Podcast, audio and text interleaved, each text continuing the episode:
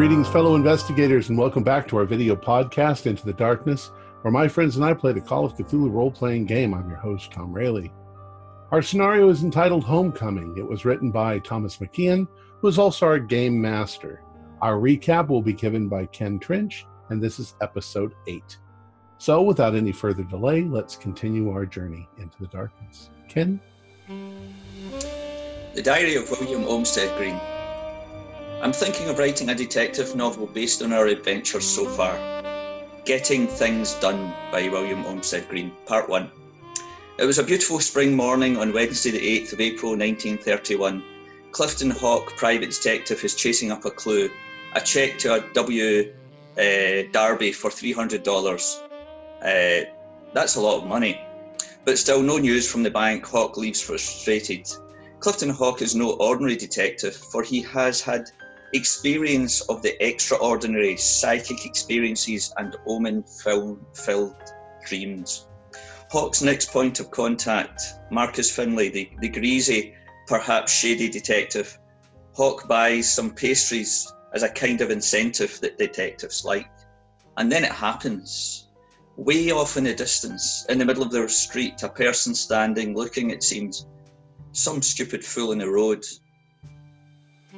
Hawke turns north, the same thing in that direction too. He rubs his eyes, squinting to look. I haven't got time for this, he thinks, and heads to the Tucker house to see Finlay. Hawke. Finlay, do you have the report on Arthur Tucker's suicide murder? Finlay hands a report over by Detective Bryant. There's no autopsy report yet. Suicide speculated. No sign of an assailant. No, no forced entry. Mentally shaken. That was all. Hawke leaves the Tucker home. The apparition or illusion still stands in the distance. Part 2 The Municipal Building, Manhattan, NY. The police are in riot gear, protesters around, goading and provoking them. Banners say, Down with Walker, the corrupt mayor of the city. Enter Felix Epstein, the great Bamboni, master magician and colleague sleuth of Clifton Hawke, then Dexter Fowler, the radio detective, ready to record his latest tales in this investigation. But as they enter the building, they have become citizens, not detectives, to gain entry. Inside the hushed, tense building, approached by an aide and security, Epstein states they are going to the city planner's office on open meeting act business. It's like abracadabra or open sesame.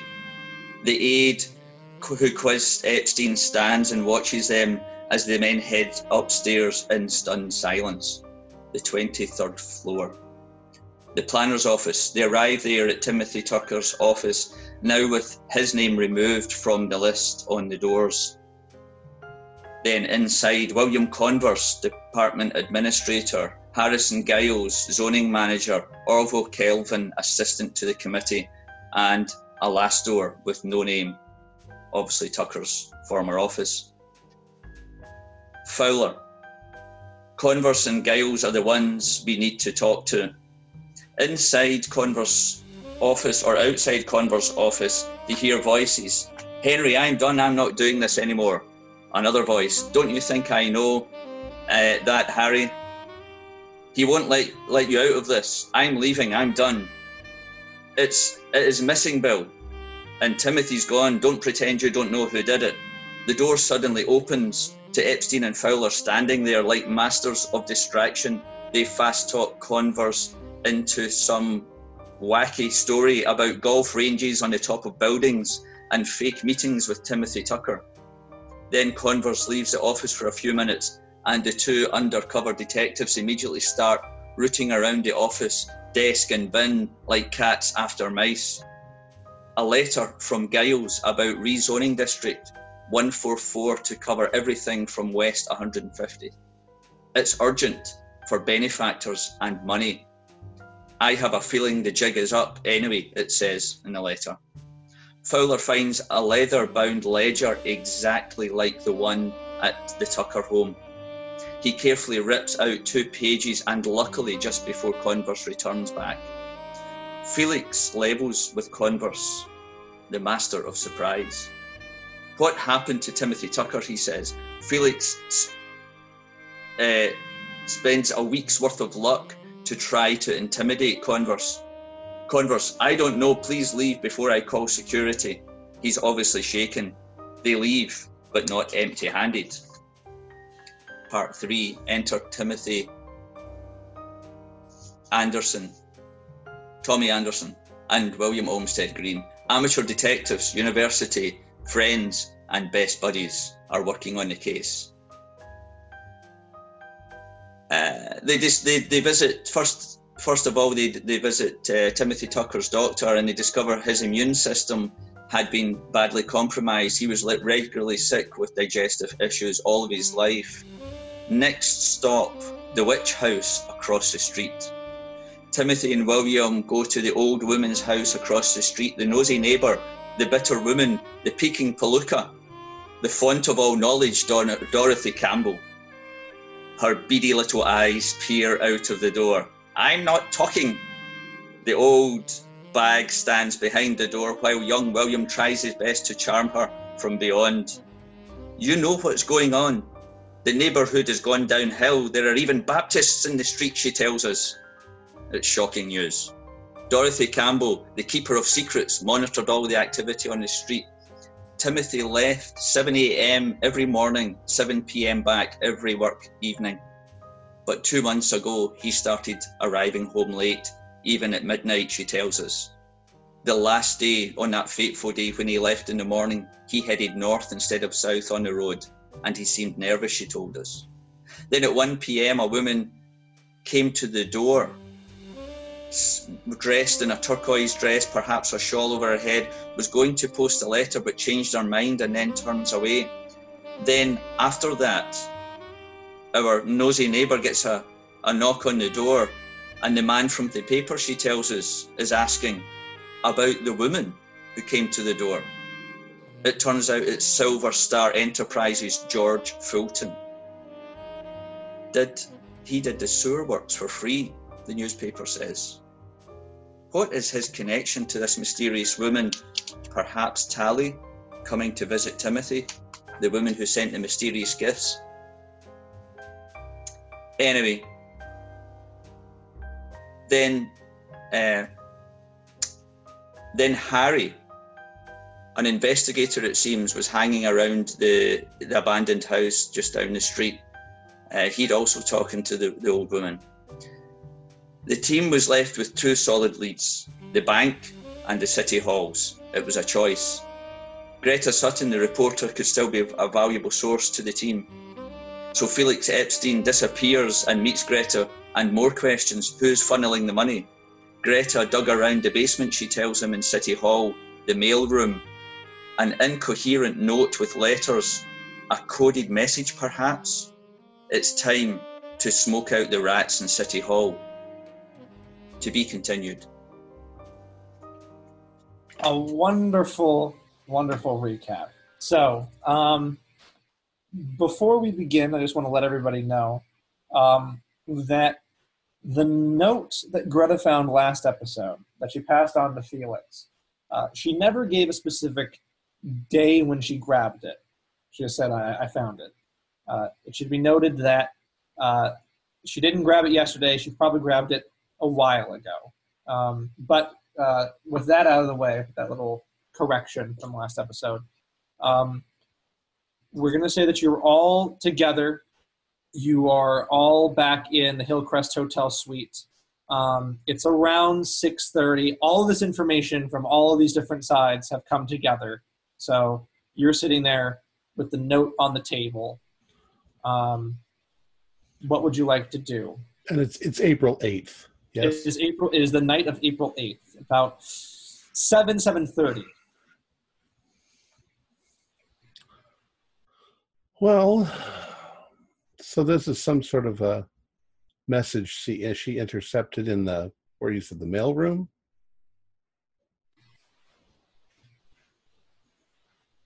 I don't know. Looks like a looks like a secret code. What do you make of it, Fowler?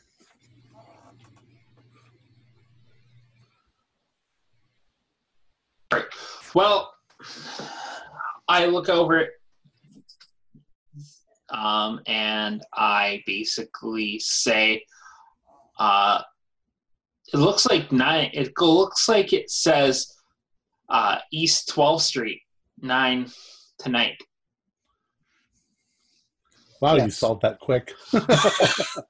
Yes. Um, for for the listeners listening, um, I gave the the the cipher last episode, and uh, some of our players have taken it upon themselves to solve it, um, which is good, and they, they've solved it in the interim, um, with with the clues provided. So, uh, Tom, if you could please read the full deciphered message to the audience. It says, uh, "Don't see East 12th Street nine tonight. Come alone." And it's a rail code. It's a rail uh, rail fence code. Um, Hard to decipher. Yes. Um, and for those who, who don't know, um, rail ciphers are important. They're significant uh, in the 1930s. It is the most commonly used cipher by the New York Police Department in the 1930s. Um, so, I would now, with, with that being said out loud, I would like Fowler and actually Felix. Are did you live in New York? Yes, I Um, was born in New York. Can't you tell from my accent? How um, were you a magician in New York? Well, I, you know, I was a I was a young child to start with. I became a magician later. So originally, I was a baby. Then um, I pursued a career as a schoolboy. okay, that didn't work out. so you- finally settling on magic. And but then you big, were big giant hairy man named Hagrid came and took you away to magic school. That's right. But yeah, you were a magician. Benny Hagrid. Yeah, took me away to um, magic school in uh, in Jersey. But you were a magician Big Benny here in, Hagrid. uh, in New York. You got your start here, correct? Yes. Then yeah, I need um, let's see, Bup, bup, bup, bup. I need uh, Fowler and Epstein to give me intelligence rolls.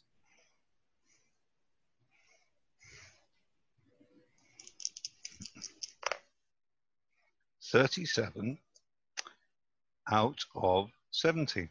It's not quite a hard.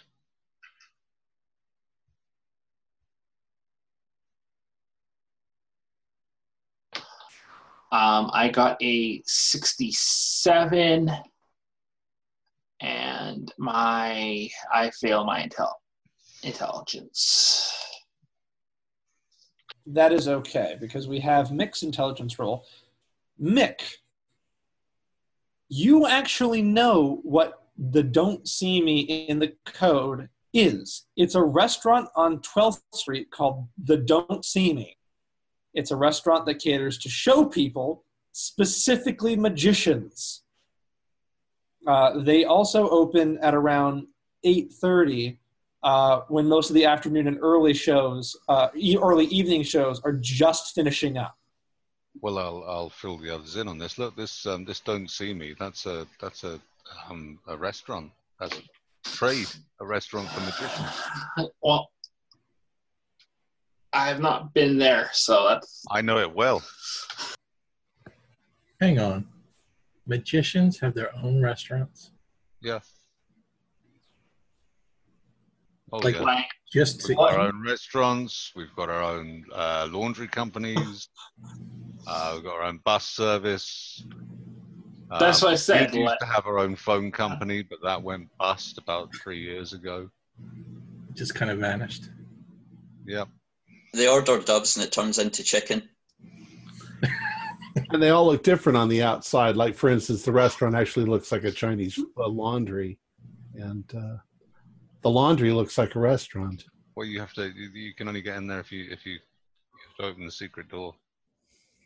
Yes, it is a very. I mean, it's not like when you go inside, it's like oh, all these you know flashing lights, but uh, it does it does it, it caters mainly to magicians, but it also caters to like actors, um, just showmen in general. It's like a lawyer's bar, except It's it's a performers bar. yeah, it's a performers bar. Um, so yeah, so you know that it opens at around eight thirty every single night when the evening shows are kind of letting out. And But it's there's no way- There's no way for us to know who is sending the message or where it's going to. So Well, I would I would say that the uh, you know it's uh, the the clientele's mostly trade, so if you look for the person in there who uh, looks like um, you know they're out of place, looks like Joe Schmo, Joe Public, John Q Public, that's the one. Um, Hmm. I actually took it the other way around. I was thinking there would be some sort of show person in the municipal building. Right, that would make more sense. Otherwise, how would we find them? This message is from a few days ago. So whatever was happening at nine tonight already happened. And or the person never got their message. Yeah, that's true too, because we got it. Unless it was a copy, but that doesn't make sense. ah, yes. So could there be like an amateur magician that works at the at the municipal building? Is there any way for you to find that out, out Felix? Well, I mean, amateur magicians don't join uh, the, the the clubs. They're only open to professional magicians. So, um, I mean, amateur magicians are, are ten a penny. It's a very popular hobby, you know. Question for the GM. Yes, Um, sir. in what form is this found? I mean, if uh, if Greta was in the mailroom, you said, Mhm. how did she find this message?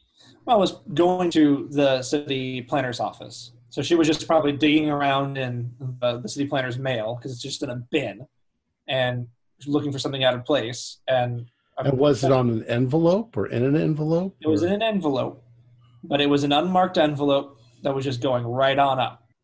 Uh, So it was it was someone knew that they were going to get it, and someone was going to get it. so somebody in the planner's office. Do you remember uh, it was suggested that Timothy could be the mole? So could it be a message to Timothy to pass on some information? Because he's the one that's magically disappeared. Well, that's actually that is actually a good idea there, uh, William. Well, and he has a strange Arabic book that might have magic in it in his study. Different kind of magic. Yeah. But maybe he decided, Timothy decided to, you know, drop it in there. Hopefully, someone will pick it up and kind of figure out the clue. Felix, do you have a membership for that club? Can What, you the- get the- in? Don't see. It's well, it's not a club. It's just a. It's just a, a restaurant. I mean, it's open to the public as well. It's just that uh, it's popular with. It's popular with magicians. No. We have, we have our places. you know. We've got a photograph of Timothy, right? So there's one way of maybe identifying if he maybe met somebody there on a regular basis.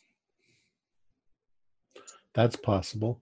Now, can we say by this time, Thomas, we've all looked at pictures of Timothy to the point where we would now be able to recognize him if we saw him walking down the street? Yeah, you've been at this for like what four days, nearly five. So yeah, you you've got a pretty Showing clear. picture around. So, Yeah, you got a clear, pretty clear understanding of what he looks like. You can probably describe him without a picture, pretty detailed too. yeah, I mean, that's the lead. That's definitely, we could see if anybody saw Timothy there.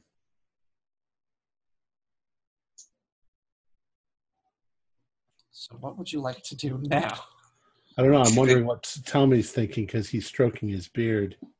That usually means he's thinking. Yeah, no, that's exactly what I'm doing, but I'm not coming up with anything. Um, well, it's Sunday. It's the evening. We could go there for dinner. They bring Well, out empty plates, and then suddenly the food appears. William would love to see a magic show. Let's why not? Why don't we do that tonight? Do they do magic Yeah. shows there? Probably not. I'm, pr- I'm sure if you asked uh, Felix, uh, or you know, uh, I don't know how magicians think, but I'm sure like like any trade, if you were to walk in and go do this for me on your off hour, they'd be like, "Who the fuck are you?" Oh, Yeah, I don't know. That's pretty much the attitude I was going to manifest if anyone asked me to do any magic tricks right now. On the uh, on the outside, I have a few friends who are magicians, and every time we go out, they end up walking around everywhere doing tricks for people at their tables. Oh my gosh. Um. They can't help themselves.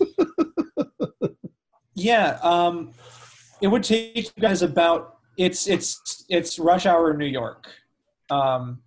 So like everyone's trying to get home. So it would take you guys probably about an hour, even if you're walking, to get down to 12th Street, because you guys are in uh, the upper portion of Manhattan. 12th Street's down lower. it's the Um, kind of place you need a reservation, Mick. No. No. Would, would anybody like to play some golf off the top of a roof somehow? What I a still great idea. That's a brilliant business plan. It is You know, I think that could be a goer. I mean, you know, Magic's not paying as much as it used to. If I could just get enough backing for it. I mean, you've got money, Fowler. Yes, I do. You could you could invest in something like that. I mean, you know, well, we, no one uses the rooftops. Yeah. You know, all you've got to do is raise up a platform just above the level of the uh, the ventilator shafts and everything, so it's all flat, and then put netting around the edges. Golf driving ranges stops people having to drive out of the city to practice their golf. Our- yeah. uh, What what are our goals here? Our goals are to find Timothy. Is that correct? That's what we. That's our primary mission. Find Timothy. Find Timothy is the primary mission. Find out what happened to him. Find out what happened to him and find out where he is, and bring him home. Yeah. So I guess that's a lead we can follow. See if there's anything. Who knows? Right now, I don't think we have many other leads except well, Fa- Fowler, you W. pulled that Darby. page out of the uh, out of the Yes, I in the did. office. Um, what exactly Let's exactly? have a look at that. Yeah. What Yeah. exactly i- is it like? Um, you guys saw the, the the one you found at Timothy's house. So just pulling this out, it looks similar. The difference is that this ledger is saying that they're donations and that they're being put forth as donations. In the other ledger, it showed the donations coming in and then the divvying up of the donations and the spreading it out amongst everybody, or at least most people. In other words, they have two books. They have double books. One is right, and one one is to show the lawyers, and the other one is to keep track of. You you tore a page out of their ledger. They're gonna Two miss pages. that. Two Two pages. Pages. Could we not? Could we? Could that not be great evidence? The two pages to compare against the other ledger, especially if the pages are numbered, and there's your evidence for the the Seabury Commission. You know, fake ledger. The ledger we have is evidence. I mean, we like I say, I'm I'm in favor of just turning it over, turning it over to Hofstadter or to uh, to Roosevelt. Turn it over. I think you're right that we should go right to the top with it. The further down the food chain you go, the more chance there is that someone's been bought out. And the other thing we can check out, uh, if you don't mind me saying, because I'm writing a story about our adventures, is um, Silver Star Enterprises. This George Fulton, the the old the old witch across the road, recognised. Um, he was asking about the woman that was visiting Timothy's house, who nearly posted a letter but didn't. Why would why would that man be asking about a visitor to Timothy? What? I imagine Really? Timothy going missing is suspicious to the bad guys. Yeah. That's also why I don't think that he's dead because if they if he was dead, they would know that they wouldn't be looking for him. All right. Well, Uh, Mick, It- you're Mick, you're uh, you're muted. No, I'm I'm not. Sorry, my voice just became so uh, deep then that it went off the human hearing scale. I said maybe they're not looking for him. Maybe they're just looking for the ledger. Um, Maybe Outs- he's just a means to an end, just to get the ledger. I would have thought the first place they'd ransack would be his house, though. Mm, Um, I would have found that safe. Out, outside the game for just a moment, there was an update to Zoom over the weekend. Uh, you can now use your space bar to uh, uh, mute and unmute. oh, Makes it easier. Well. Leah. well, it is. Uh, Not for me. It is about. It's about seven forty-five at this point. So, do you want to follow up on the lead tonight, or wait until maybe tomorrow? What do you guys want to do? I think the sooner the better. I'm hungry. Yeah, I, I I could get something to eat. I agree. I've never tasted magical food. You not? Oh, it's amazing. Um, all right then. Well, then we will say. Oh, well, let me ask. Um, how are you going to get there? Walking or driving? Cab. And take a cab. Well, I was thinking if I just click my fingers. We're there. Because Corey does have a car. Yes. Does it fit?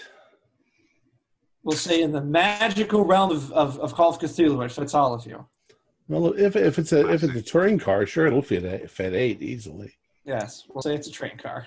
We'll say it's a it's a military grade supply truck. No, He's it's rich. one of those one of those Um, big fancy gangster cars. Yeah, like a Duesenberg or There you a, go. or or just some form of ramshackle charabanc. All right. Well, it's busy on a Wednesday. It's a, it's you know it's almost eight, so people are literally like just starting to get home. Um, traffic is still heavy, but it's it's dissipating. What I'd li- and you guys have left the hotel. Um, what I would like to know, Corey, is if you locked the car. Yes. as you guys approach, uh, Corey, it's your car, so you're probably the first to notice. The locks are up. What the? Guys, I think somebody tried getting in my car.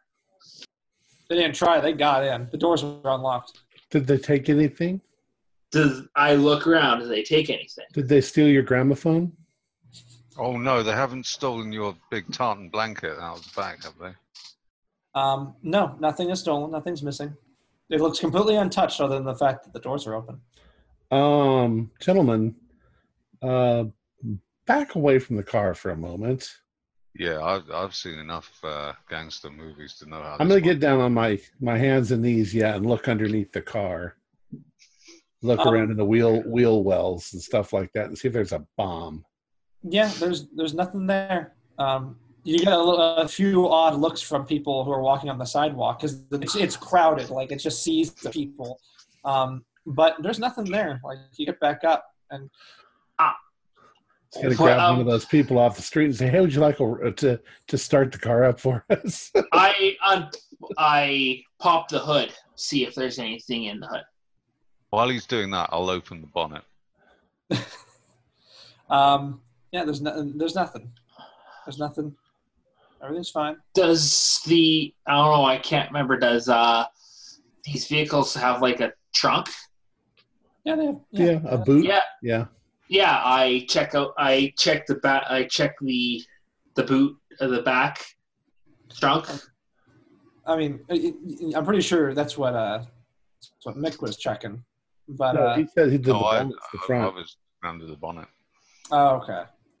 Um, then no, there's, there's nothing. The, the car is completely clean. Can I check the Embatium? Everything is clean. Check under the wings. Um, Yeah. uh, my guess then is that they might want to know if we have the ledger, and they were looking in the car to see if we had it. Are your gloves still in the glove compartment? I'm, I'm pretty sure they are. All right. Well, let's all get behind the windscreen and make our way to this restaurant. All right. If Um, we all die in the next couple seconds, are the brake are the brake brakes brake lines cut? brake lines are fine. You, you, you looked under the car. Everything's okay. Um, but no. What, um, what were you, what, William whispers to Tommy, I think we need to get rid of this ledger before we get into more trouble. The longer we have it, the more likely it is the bad guys will retrieve it. Um, all right. Are there any scratches on the car? Can we see how they've managed to get in? Have they just sort of put a um, There's no visible markings on the car to show how they got in. Well, I start looking at everybody and rolling my eyes and think maybe he didn't lock it. But but the car doesn't look like the inside of the car doesn't look like it's been disturbed at all. Like No. there's No, looks completely fine. The doors were just unlocked. Wait a second. There was a copy of that book. Um, the the the lady I can't remember. It was sitting back there. It's missing. Lady Don't Fall Backwards That's the one.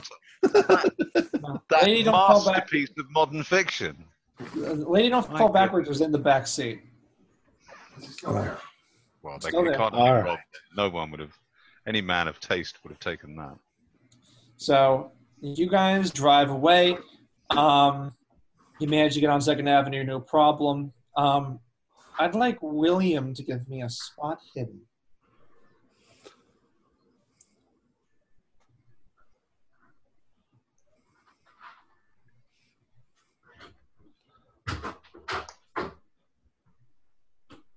You're muted. 99. All right. He doesn't find the book in the back seat. All righty. So you guys drive to the restaurant. Um, now, Fowler, since I'm assuming you're driving, um, 12th Street is a rather busy street. Um, in fact, basically everything down from like 13, 14, actually, 14 is residential. 14 down to like 9th is busy. Second Avenue, Third Avenue, and Fourth Avenue are incredibly busy. It's like the through lanes. So finding parking is very difficult. Um, you've managed to spot the restaurant, but you have to go find parking and then kind of walk down that way. Um, is that okay with with you, Fowler? You're the one driving. Yeah, no, I'll say if, if you guys want to get out, I'll try to find parking, and then when I do, I will join you guys if if that works for you guys. That's fine. I'll get out. Okay. Thompson gets out. If you can't find anywhere to park, just bring the car round at about half past ten. Okay. Uh, I will find parking. Yeah.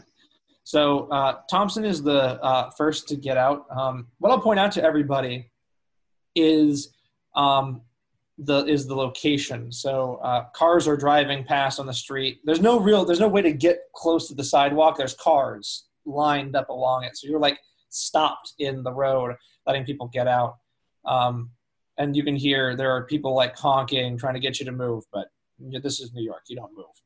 Um, but so cars are trying to get past cars are coming down the other way um, you can hear ships heading up the east river it's uh, it's pretty noisy um, the don't see me restaurant it is um, it's not bordered by any buildings it's two alleyways so it's kind of a standalone building um, and it's it's a and it's this is actually a rather nice area. Um, you're right next to Second Avenue, and Second, Avenue right now is like a huge you know commerce district. Um, so you've got billboards all over. So you've got a billboard saying um, you know Hohner's harmonica is the best. That's a real product. Hohner's harmonica is the best harmonica you'll ever have. Gee whiz, guys. Um, you see that there is a there's a billboard promoting uh, Peter uh, Ibbetson. I don't know if anyone is familiar with that play. It's a good play. You guys should go check it out. Um, and then there's uh, another billboard right flashing lights. It's promoting uh, a, recent bestseller, Eyes the Beast by Jeffrey Clark. Um, but really, really, that's about it. Um, uh, there's people walking up and down the sidewalks, but it's starting to die down a little bit. Um, Thompson, you are the first one to step out onto the road. Um, can I get a luck roll from you, please? Oh boy. That is a 55 out of a 60. No. No, that's a 55 out of 50. I don't know why I marked off luck instead of sanity here. All right, yeah, so I didn't pass. Okay. What happens is that as soon as you step out, um, the, you, Fowler is parked in front of the building, so the alleyways are on either side. Um, so you, you step out, and just to kind of show you how busy this is, as soon as you step out, um, a Mercedes Benz it comes out of one of the alleyways, stops at the road, but it comes out so fast it kind of splashes you with snow and just all this crap. Um, and uh, he's like inching out, and then he gets into the road. Like people are honking. Um, it's a mess. Um, so the sooner you guys get into the, uh, the, the the restaurant, probably the better because you guys are holding up traffic and people are, are, are honking horns and shouting. Um, it's dying down, but still the roads are terrible. I I kind of imagine when we were standing out there and that happened, I I hit the hood of his car and I said, "I'm walking here." Well, yeah. As soon when the when the Benz comes out and it's inching its way out, like it, it it's it's it doesn't come fully out into the middle of the street. It comes kind of like halfway. It kind of like jolts out of the alleyway and stops halfway, and people are honking and and people are like leaning out of their windows and like waving at it to, to move out of the way so that they can get by. And Yeah. it kind of Well, its out, and then I was, I mean, Hawk pre- pretty much took the words out of my mouth, but what I was going to do was I was going to brush the the snow and muck off of my my my uh, clothing, kind of irritated looking. I would have straightened up my glasses and I would have said in the most proper voice, "I am walking here. Yeah. Please, do not splash me with your muck." yeah. Um, Of course, Hawk would have said, banged on the car and said, "Hey, I'm walking here." Yeah. So well, uh, so so uh, Thompson's out. How about everybody else? Is, is everyone entering but Fowler so that he can find a spot really quick? Yeah. Yeah. Okay. So um, all right. So Fowler, you guys all get out. You go to the sidewalk. Fowler drives away. Um, and who is going to enter first? Um, Felix should. I think that should be me. Okay. Um, all right. Well, as soon as you enter, Felix, um, you're hit with the smell of like amazing food. Um, the entire it's it's very it's a very small um, it's a very small restaurant. Most restaurants in New York, especially on you know Second Avenue and 14th and 13th, they're all compact. They have to be. Um, there's a there's a single bar there's a row of tables that kind of face windows that face out onto the street. Um, there are a couple booths in the very back. Um, very low lighting. You can see that, um, like on the ceilings, they've got like taxidermied owls, and they've got mirrors on the ceiling. Um, these very lavish, um, like they've got lavish uh, uh, uh, curtains kind of going all over. It's very fancy. Um, and there's a man. Uh, he's he's got uh, this button-up shirt, rolled-up sleeves. You can see he's got tattoos up his arm. Um, and as soon as you enter, yeah, he's got tattoos in 1930. Uh, showman. Uh, as soon as Felix enters, uh, the man looks up and says, uh, "Welcome to Don't See Me. What can I get you? A seltzer water, uh, a Coke, Pepsi?"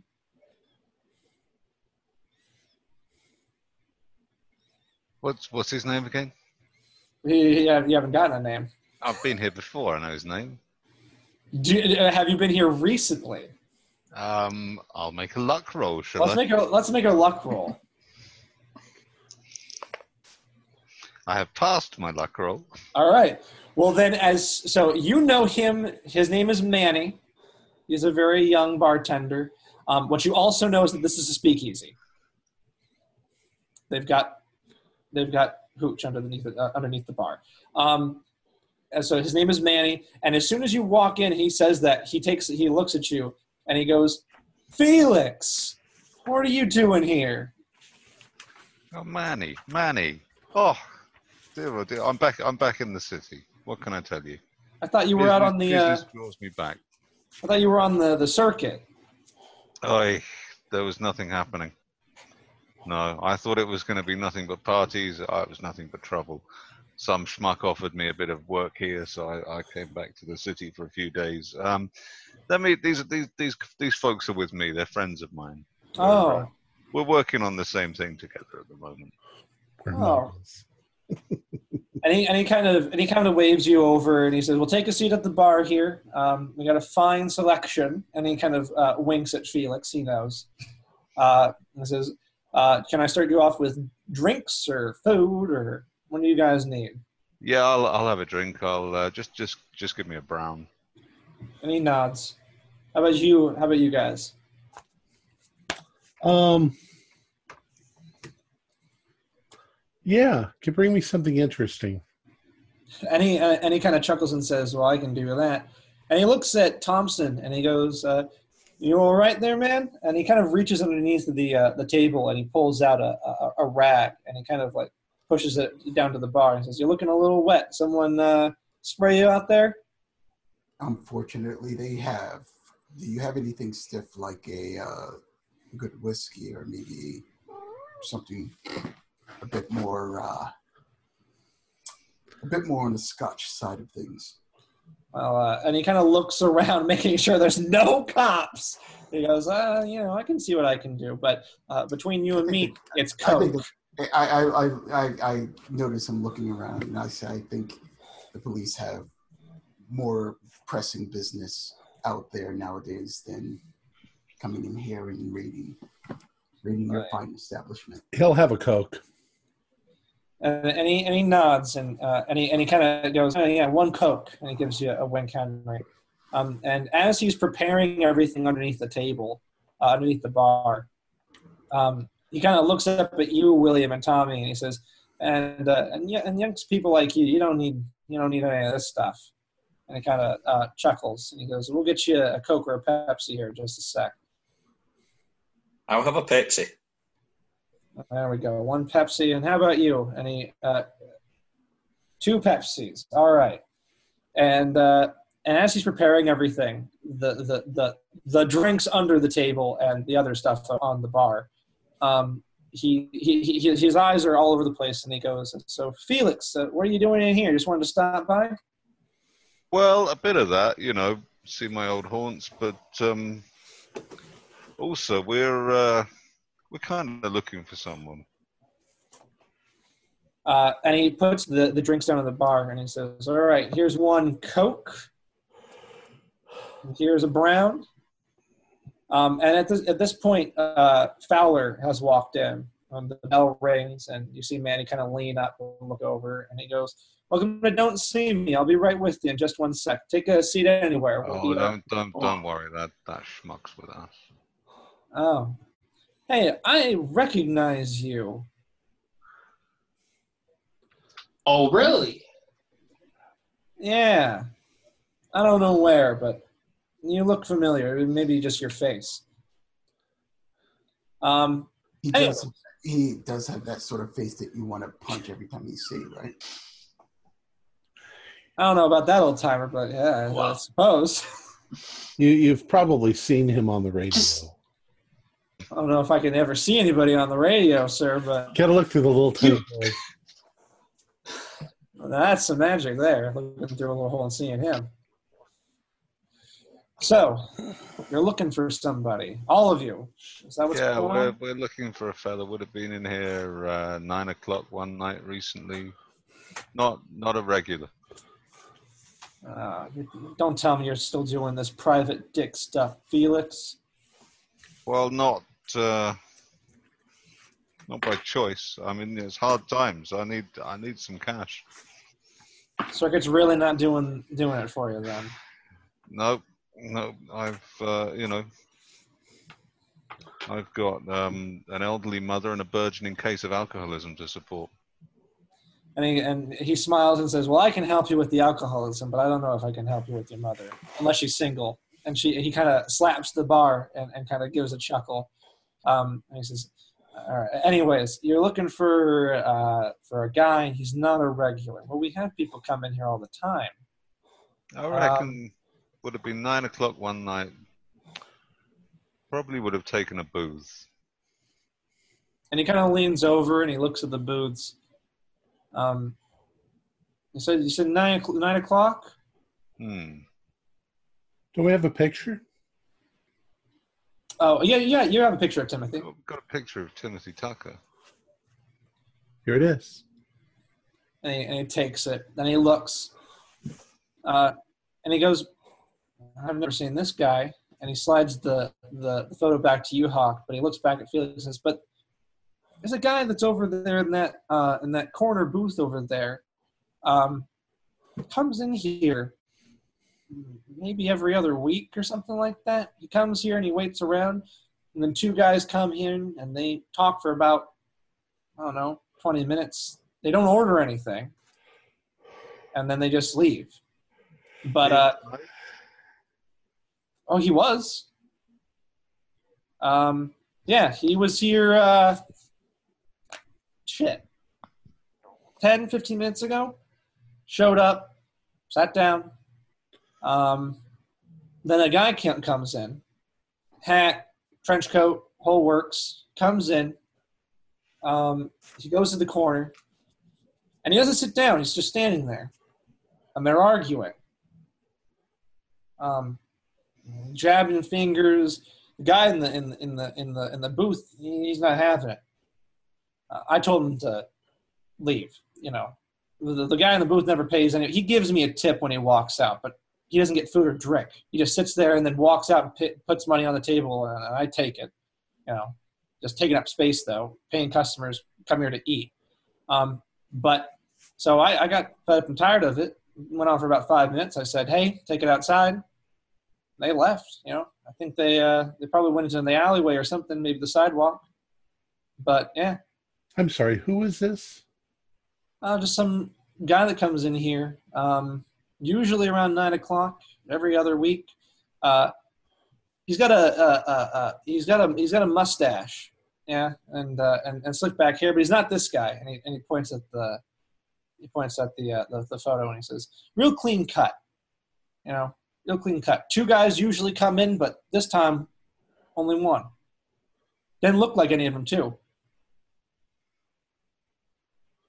But yeah, I saw him walk. Uh, where would it be? North, east. They went. Uh, they went down uh, just a little ways east on the sidewalk, and then they just turned a corner. So I'm pretty sure they're just in that uh, that that that that east alley. What now? Uh, it's been ten minutes, and they were going at it. Felix, you uh You happen to hear what they were arguing about? Something about money. It's always about money these days. Felix, Yeah. do any of these descriptions sound familiar? Somebody you saw at the Um, Fowler and Epstein give me an intelligence roll.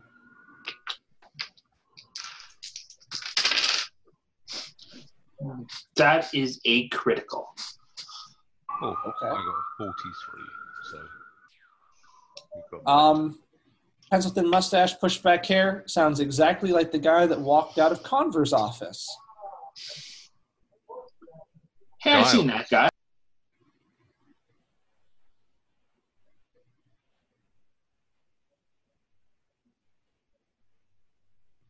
I don't think I heard you, Mick. If you could repeat. I said Giles. Yes. Giles. He was the weak link. Hmm. Well, look, if we were going to put the moves on someone to find out what was going on, he'd be the numero one on my list. Now, hold, hold, hold on, hold on, Felix. Now, you know, I don't want no trouble. No, no, I don't mean. I mean, I, I don't mean putting the moves on someone. I mean putting the moves on someone. I mean just like going and giving him a stern talking to, Oh. not like any roughing him up. I mean, come on. What's this guy got to do with uh, with all of you? Uh, we think he's got something to do with some fella who uh, went missing. Oh. Like I said- the, the the family are paying us to try and find him. It's a long, it's a long story, Manny. I won't bother you with it, but uh, Uh, He he's in here. Um, like I said, every other night, uh, or every other week, every other two weeks maybe. Uh, comes in, sits down. Two guys show up. They talk in the booth. Two guys get up, leave. He then walks out, puts you know a dollar or two. When was A the last time that? When was the last time that that happened, Manny?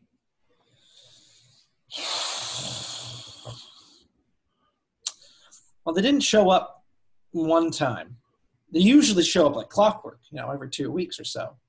Um, didn't show up one time uh, on the usual day I see them. Then all of a sudden, they show up the very next day, and you know, and they show up to, and they and they show up together, and they sit, show up in the middle of the day, and they sit down, and they're talking.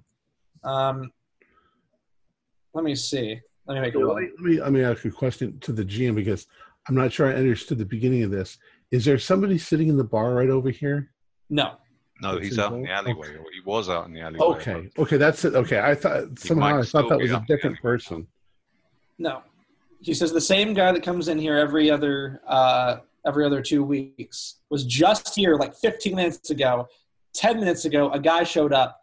They were arguing for five minutes, and then they left. And then you guys showed up five minutes later, so they're probably still in the alleyway. It's only been five minutes. Well, look, I, I think um, Hawk. I think you and Fowler. I mean, you know, you're the you're the you're the hard man among us. Well, and and uh, and if it's somebody from that office, they don't know what we look like. Fowler, let's. Oh, Fowler went to the restroom. I'm gonna go. All right. Yeah, he always does that one. There he is. Yeah, I'm back. Fowler, let's go out into the alleyway and see if we can find that guy.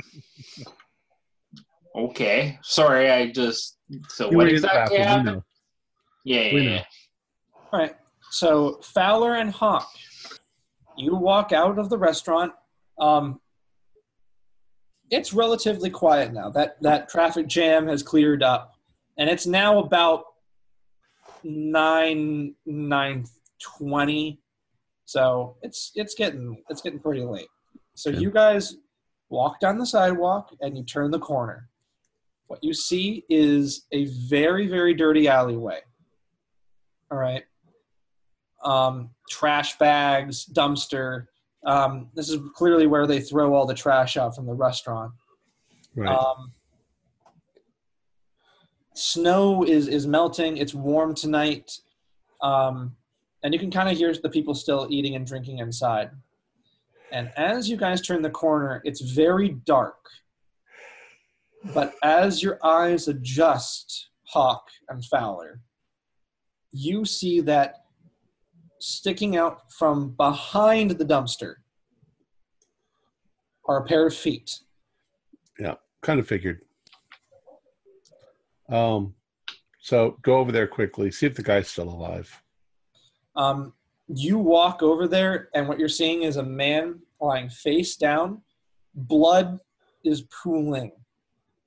Um, his the back of his head is caved in. Um, do any of you have a medical role? I'm not a doctor. Uh, I got one point. Then no.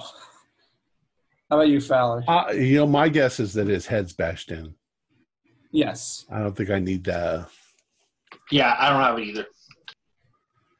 Um, give me a spot hidden, Hawk and Fowler.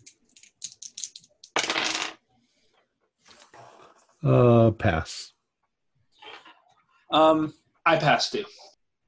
what you're seeing is um, just past. So first of all, there's a tipped over trash can, trash all over the place. Okay. Um, what you also are finding um, are very large shards of glass, um, and it's very thick. Hit Um, with a bottle. yeah, like a wine bottle. Okay. So very thick, very hard. I'm Uh, going to uh, immediately check his pocket for uh, ID. Sure. And as you're doing that, if I could have Fowler um, give me another spot hidden. Okay. Okay. I fail. All right.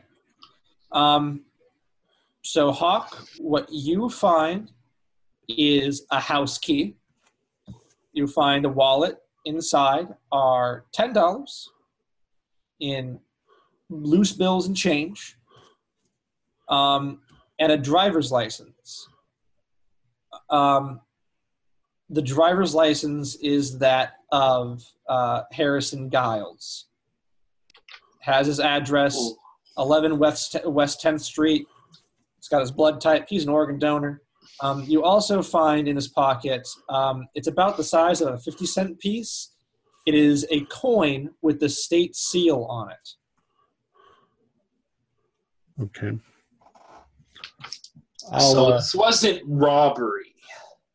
No, no, did you think that it was? No, but that's just something that you kind of.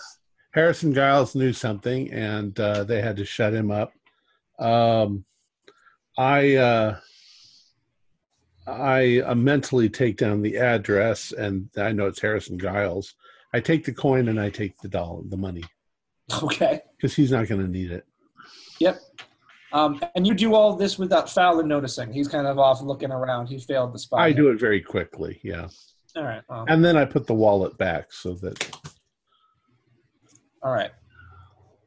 What I'm now? well, um,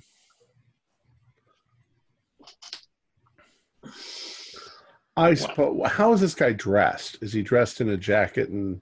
He's dressed in a suit. If and I can, I'll check the pockets of his jacket and see if there's any other things in there. Yeah, no, I was gonna do the same. Not really. Um, like I said, the only things you really found on his entire person was um, was the house key, the wallet with the driver's license, and then the um, coin with the state seal. All right, uh, let's go back inside. All right. Don't say anything. Let somebody else find the body. Get involved. All right. We, we so, can't do anything for him. He's dead. So Yeah, nothing. I nothing. just don't. I just don't want to be involved in the police. So All right. So uh, after only a few minutes, I'd say like five or not even ten, probably like five or eight, they come walking back in. Mm-hmm. Um, and what what we do basically is what I do is I I sit down with the others and I say, um, nope, didn't find anybody out there, not a living soul out there. Are you sure? No. Says Manny. Yeah, they must have, they must have hightailed it away. Oh, that's a shame. We could really have done with talking to him. And I'm really not talking to Manny. I don't want Manny to hear what I'm saying. Oh, As long as he's there, that's the way. That's my story, and I'm sticking to it. Yeah, though we didn't find anybody. Right. Um, uh, what I'll say when there's nobody around, standing around, is if Manny goes over there to take care of people or something. sure. Uh, I'm. I. I just. I. I sort of hint to everyone. I'm like, uh, we didn't find anybody alive out there. But let's keep that to ourselves. We'll. I'll share what I know once we get back to the hotel.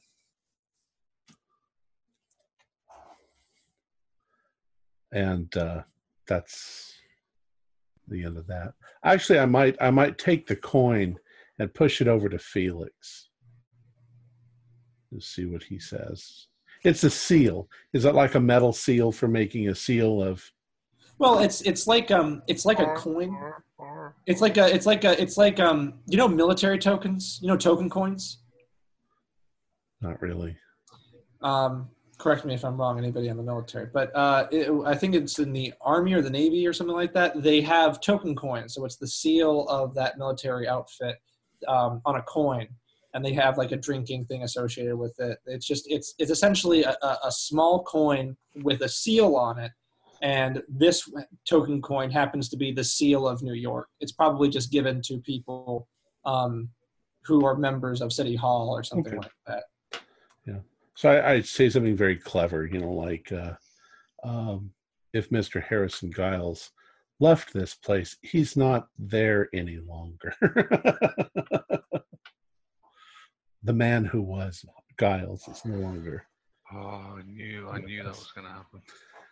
Yes, we always seem to be five minutes behind uh, every solid lead.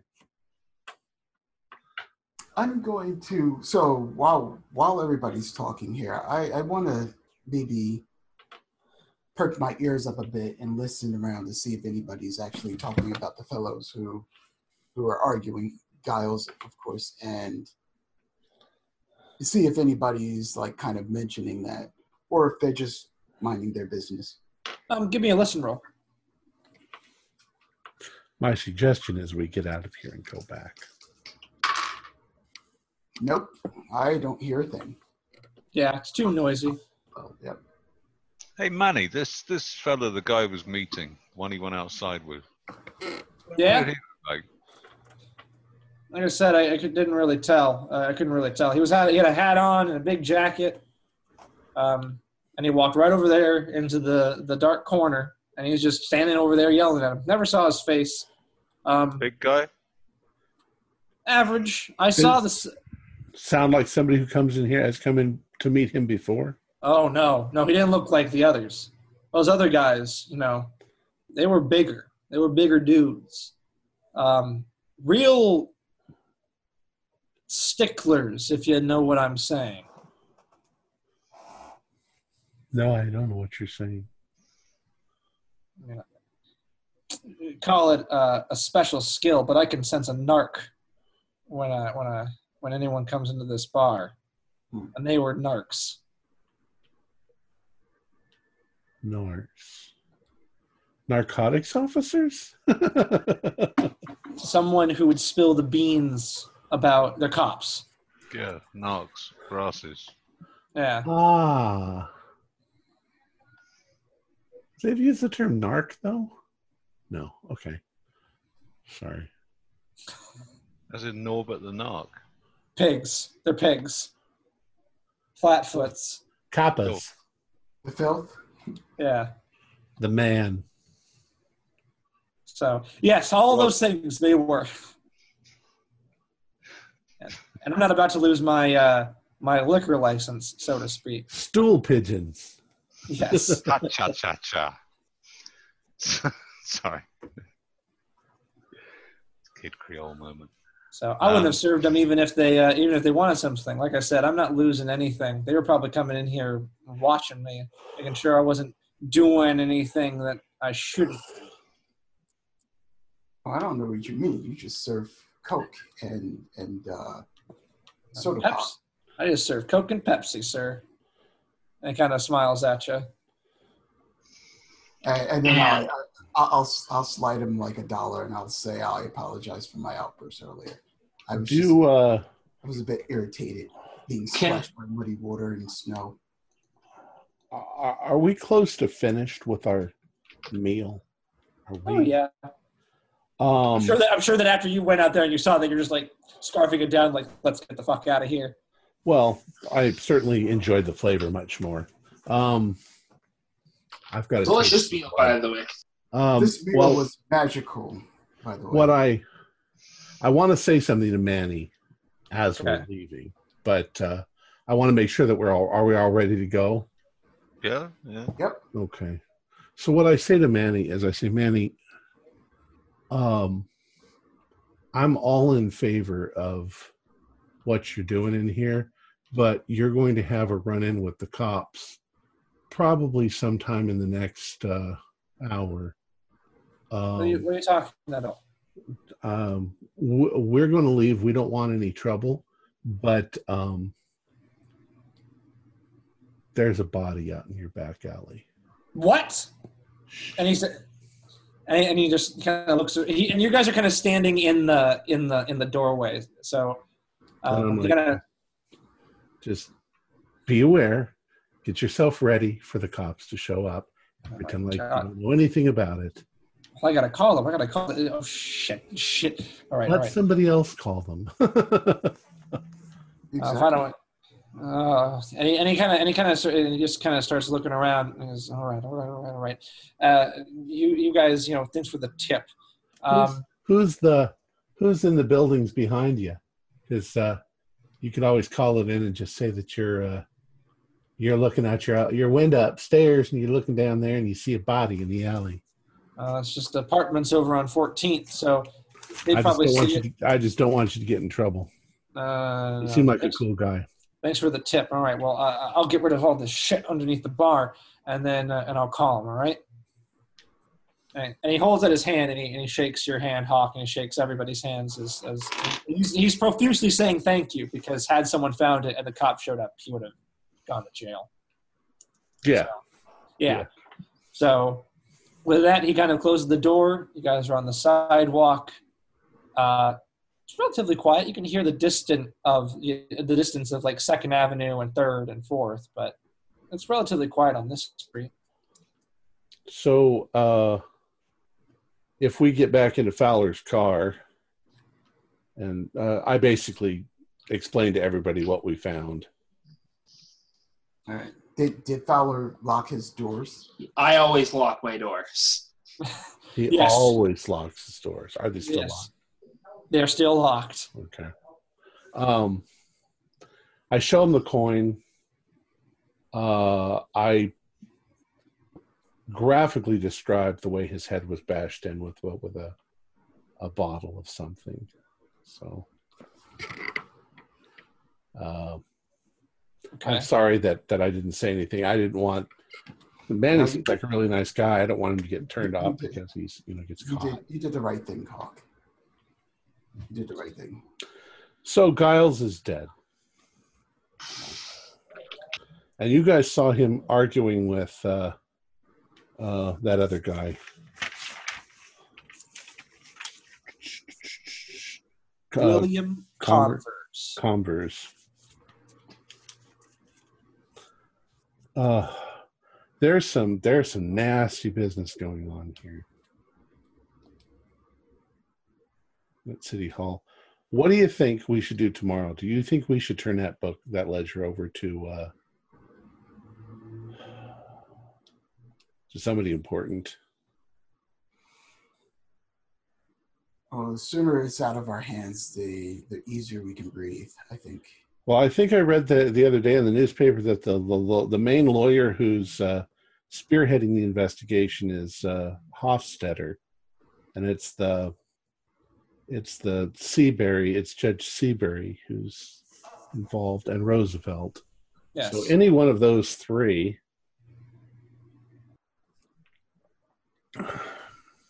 Something I'd like to point out is um, you're on 12th Street, and uh, Giles' house is on 10th. Not that far away.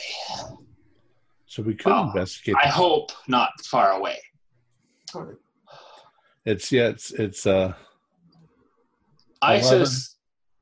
what what did I write down? Eleven West 10th Street. Street, 11 West 10th Street. New York. What an interesting thing name number way to say it. Yes, they have a very interesting number system. What do you think, guys? I say we go for it. What time is it? Like 9 9:20. 9:30, Yeah. 9:20. Is that um? No, never mind. It's not important. Well, this area it's probably uh, an apartment. Brownstone maybe. I'm pretty sure it is. Well, let's let's go. Let's um. Yep. I Let's wrapped go. myself my my coat, and it's it's quite cold out here. Let's let's get on with this. Who who amongst us looks the most like Giles in build and size? Would you say, Thomas? Anyone with an appearance of 50 or 60, a size of 50 or 60 would do fine. Those two, as long as those two work, and has brown hair. Well, I have. Well, we well, all I have wear a- hats. Yeah, I have a hat on, and I fit. I, I have a size 50 and appearance of 50. So Then- Um, Wow, what we can do, because there'll be neighbors and there'll be people around, is well, you can wear it's- your heavy coat, or you can put your heavy coat up like this, and we can pretend like you're friends and you've been drinking. And uh, well, let's not make a ruckus out of it. Um, and and you said it's about what 9:30. Decent folk would probably be. Uh, what day is this again? It is Wednesday. It's a weekday. People, de- decent people will be heading off to bed right about now. Right, but it, if it's an apartment complex, they might look out their doors and they're going to wonder why all these strange people are coming into his apartment. But if we're friends trying to get him in bed because he's drunk, Well, I could Does play the part. you do your disguise with, uh, you know, just Well- cover up so that, you know, we'll be helping you. Yeah, you shouldn't have mentioned disguise, man. Ixnay on the disguise, eh? Wear your disguise. Hey, you know, I could probably disguise you. You probably. Yeah. Fake moustache. We just need it for a second so that nobody knows that uh, Yeah. Yeah. anything's up. Hey, Fowler, lend me one of your eyebrows for a minute. Hey, no. I almost spit out my water. All right. Yeah. Um, if you can fix me up, yeah. Um, let's let's let's. Uh, how do you say this, Hawk? In your, your line of business, that's case the joint. no, no, let's just go in. Let's make sure that we're not being followed as well. Good point. Well, so we'll we'll keep an eye out to see if we're being followed. But we can just walk there, right? Yeah. It's just a few few blocks away, right? Well, it's it's so um, so you guys are on East 12th Street, and the uh, the address is on West 10th Street. So it would be a drive across and then just two blocks down. Oh, nobody's driving because we've all been drinking. Yeah. Well. Uh, What- what are you talking about? Everybody drink, drinks and drives in New York at Yeah, it's a straight line. And that's and that's the reason why I almost got hit by a Mercedes. I'm fine. Well, um, what's the foot traffic like right now? Foot traffic Yeah. and street traffic. Is it still busy? Is it? Has But it if we're going if we're going east to west, aren't we? How many blocks? What are you talking? Thirty blocks? Well, let's find out. Let's do it. Let's let's let's map it out. West 10th Street, New York, to East 12th Street. All right, we can do this. Let's see how far. Uh, bu- bu- bu- directions to uh, East 12th Street. Okay. How long would it take to walk? It would take about 15 minutes. Oh, well then we could do that. Yeah, That way nobody sees our car or anything. right. Should we sing something Should like uh um Sweet Aloha? I, I I think that uh, we should try to uh, keep it low key. But if somebody happens to see us, I can pretend to, to to stumble a bit as if I'm drunk or intoxicated. But I think that going in there as low key as possible would be the best. Yes, of course. Okay. So But wouldn't it be better just in case you need a, you know, a quick getaway? Well, somebody could stay with the car. yeah, we don't all need to go. Fowler, do you want to stay? It's your car. Well, you guys walk. I will. Yeah, you Drive drive and be nearby. Right. like across the street. I I Okay. guess. So Fowler is going to go in his car and he's going to go first, and you guys are going to walk. Okay. yeah, but we're gonna be halfway there before he even gets in Maybe the before he traffic. finds parking. Well, this is New York. yes. Co- Dexter will get there slightly before you, Okay. but only, but only slightly. Um, Fowler. Um, as you Yes. as you uh, as you close the distance, as you go down one block, uh, eleventh, and then the second block, tenth, you can see that it's just like a row of brownstones. Okay, you see, mm, uh, you, you see Giles' home. Okay, you you see um, what was the address? I eleventh West. But what you see at the very end of this block, um, there's not a whole lot of cars here. Um, most people just take the taxi or the subway. At the very end of the row of, of excuse me, of brownstones, you see a police car. Lights are off. It's not facing. It's it's facing east. It's not facing the house, but it's just sitting there on the corner. Is anybody in? Um, from this distance, no, you can't see. You can do a spot hidden. I got a 07th. I got an extreme. One man, and he's sitting with his head like this, looking up in the rear view mirror. Okay. I when I drive up closer, or when I get closer, do I see anything in the the rear view, or do I see anything in the back of his? Other than the the, the, the police issued shotgun, which is just like sitting up like this in the back seat. And he's just looking at you, or he's not looking at you. He doesn't seem to mind you. He's just kind of like scanning the rear view mirror. That seems odd, but I guess it is New York, so And it's around this point that you can kind of hear the singing songs of Hawk as he moseys on down uh, the, the street. Um, and you guys turn the corner and you see the exact same kind of setup, except Fowler is parked um, on the opposite corner. He, so the, the police car is down the way, and Fowler's right there next to you. How dry I am. How dry I am. Well, Nobody knows. I kind of motioned to Hawk and basically everybody kind of there. Uh, there is a, I kind of am a, kind of in a quieter voice, so no one really can. There is a cop down the street over there, Hmm. Rats. just giving you a fair warning. yeah, for all we know, the the cops are the ones who bumped this guy off. And which is weird, he's looking in his rear view mirror. Maybe he likes looking at himself.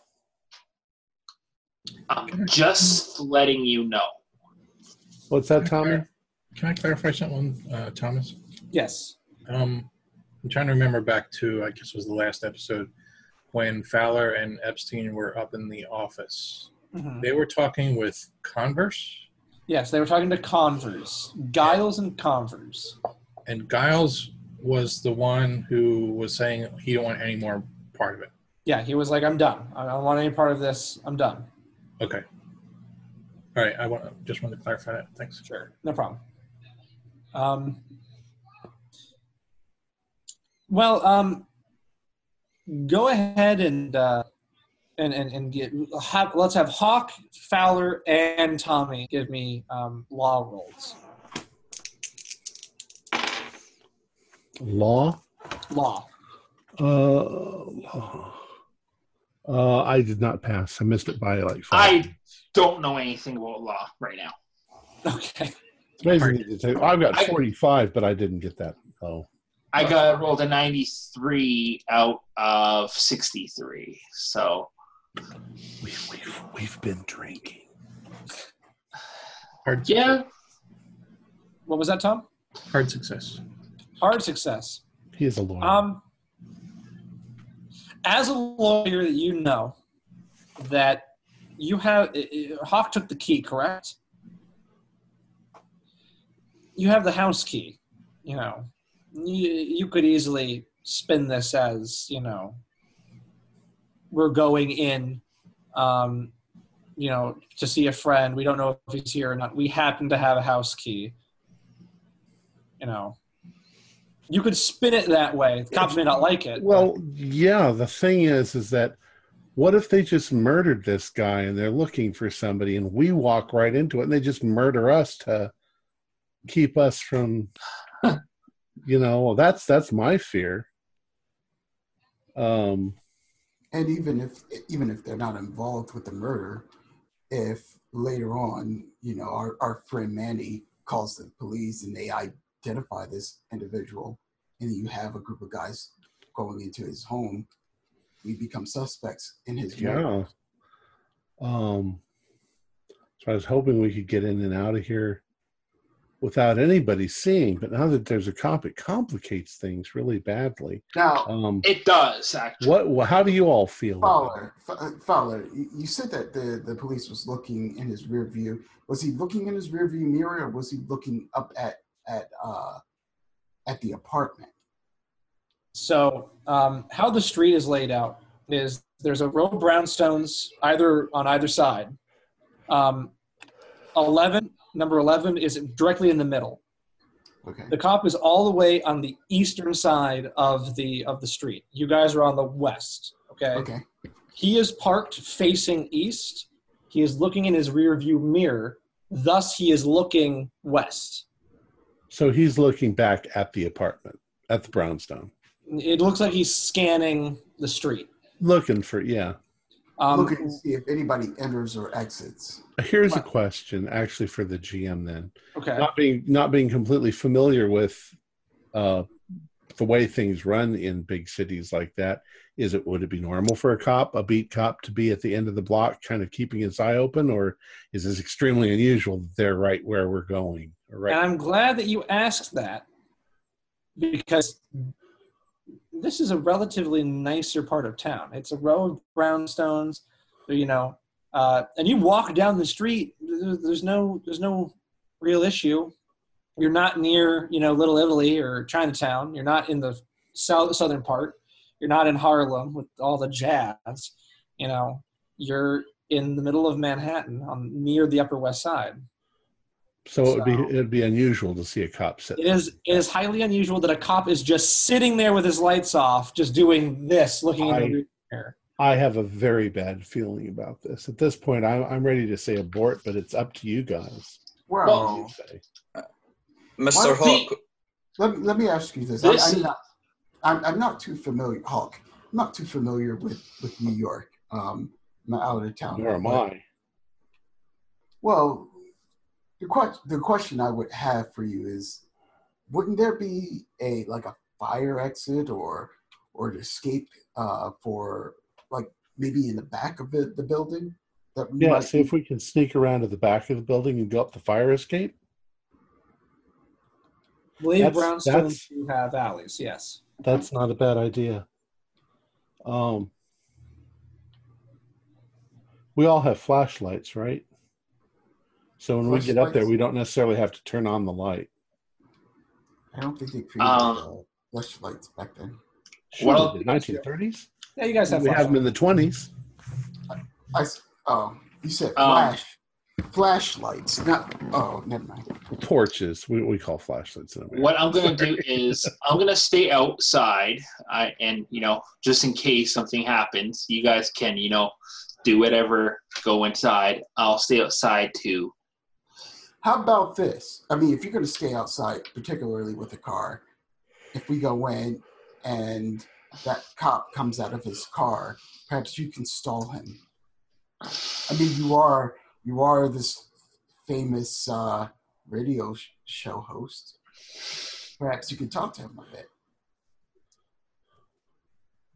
Yeah, could be a possibility. Um, if I see he, And as I mean, and and to basically signal us, um, you could toot your horn like twice or something like that, or you know, something like that, which will signal us that he's leaving his car, and you can run inter- interference. It'll give us enough time to get in and get out.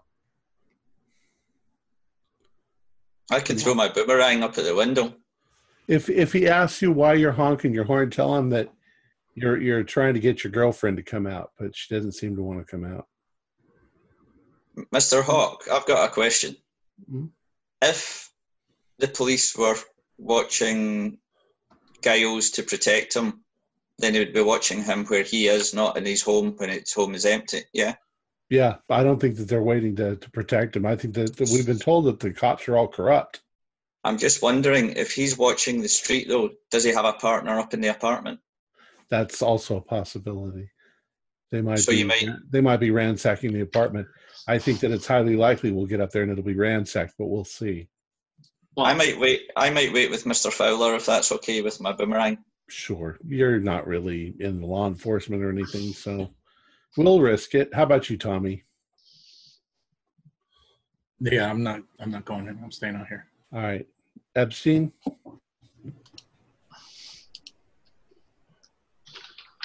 Look, I, I, I don't mind um, the idea of uh, doing a bit of disguise work, but um, You don't want to risk anything. yeah, I, just. I, I, I, I, I, I, you know, dead bodies and no, I don't.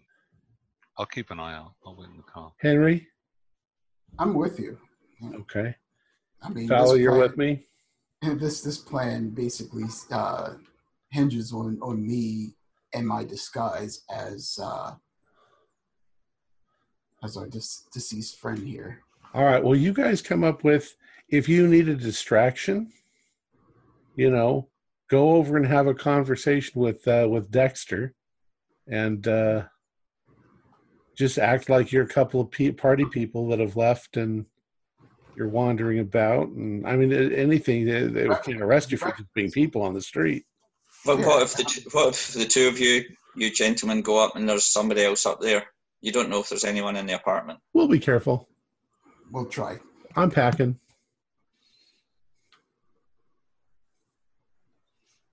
And uh, I'm I'm not packing, but I'll hide behind Hawk. You got that sword cane. Oh, that's the other character.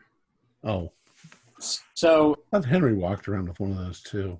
so Hawk, Fowler, and Henry are gonna walk around back. no, No, Fowler's staying with the car. Fowler Oh, seeing Fowler's at the seeing with- car. So Right. just now it's Hawk and just me and Henry. Am, I- am Yeah. I am I doing a makeup job on Henry before he goes in?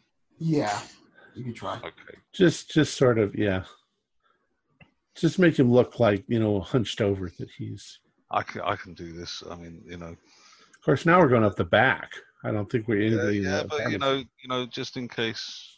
Um, And and, um, and I mean, you know, I'll, I'll I'll have to improvise. I'll using a bit of a bit of boot blacking instead of uh, a false moustache. Um, but that guy only had a pencil moustache. I mean, it'll look the same from about five feet away. So no one, no one will ever tell the difference. You know. Well, you're ask Mr. Epstein if you can touch up these bl- blotches and blemishes as well for him while he's doing I'm that. I'm just going to point out that if I rolled a 99%, I would have just given you a massive, great Groucho Marx moustache. 99, 99 Yeah. is when you go, what does carcinogen mean? oh, I got none of us would know what that means. 17 out of 25. Uh, So, sorry, 17 out of 50. And my hard is 25. Yeah, I mean, um, despite Henry's age, from a distance, he, someone could pass, you know, he could Yeah. pass off as.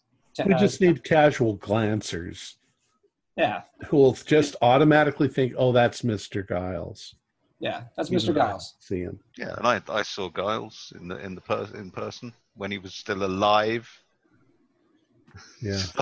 You you know, say that like it's my fault. I just get the wonderful task of finding the dead bodies I'm just glad I didn't see him. I don't. I, that's. I just don't. I don't want to see any more dead bodies. Says i'm like $11 richer I've had my, So, my, my fill of dead bodies to last me a lifetime. All right, so we sneak around while they go o- off into the street. We go around behind the buildings, and Okay. Well, you guys, like I said, you guys are on the west end of the street. He's on the east. Okay, So you guys get out and you begin approaching the sidewalk so you can go around the alleyway.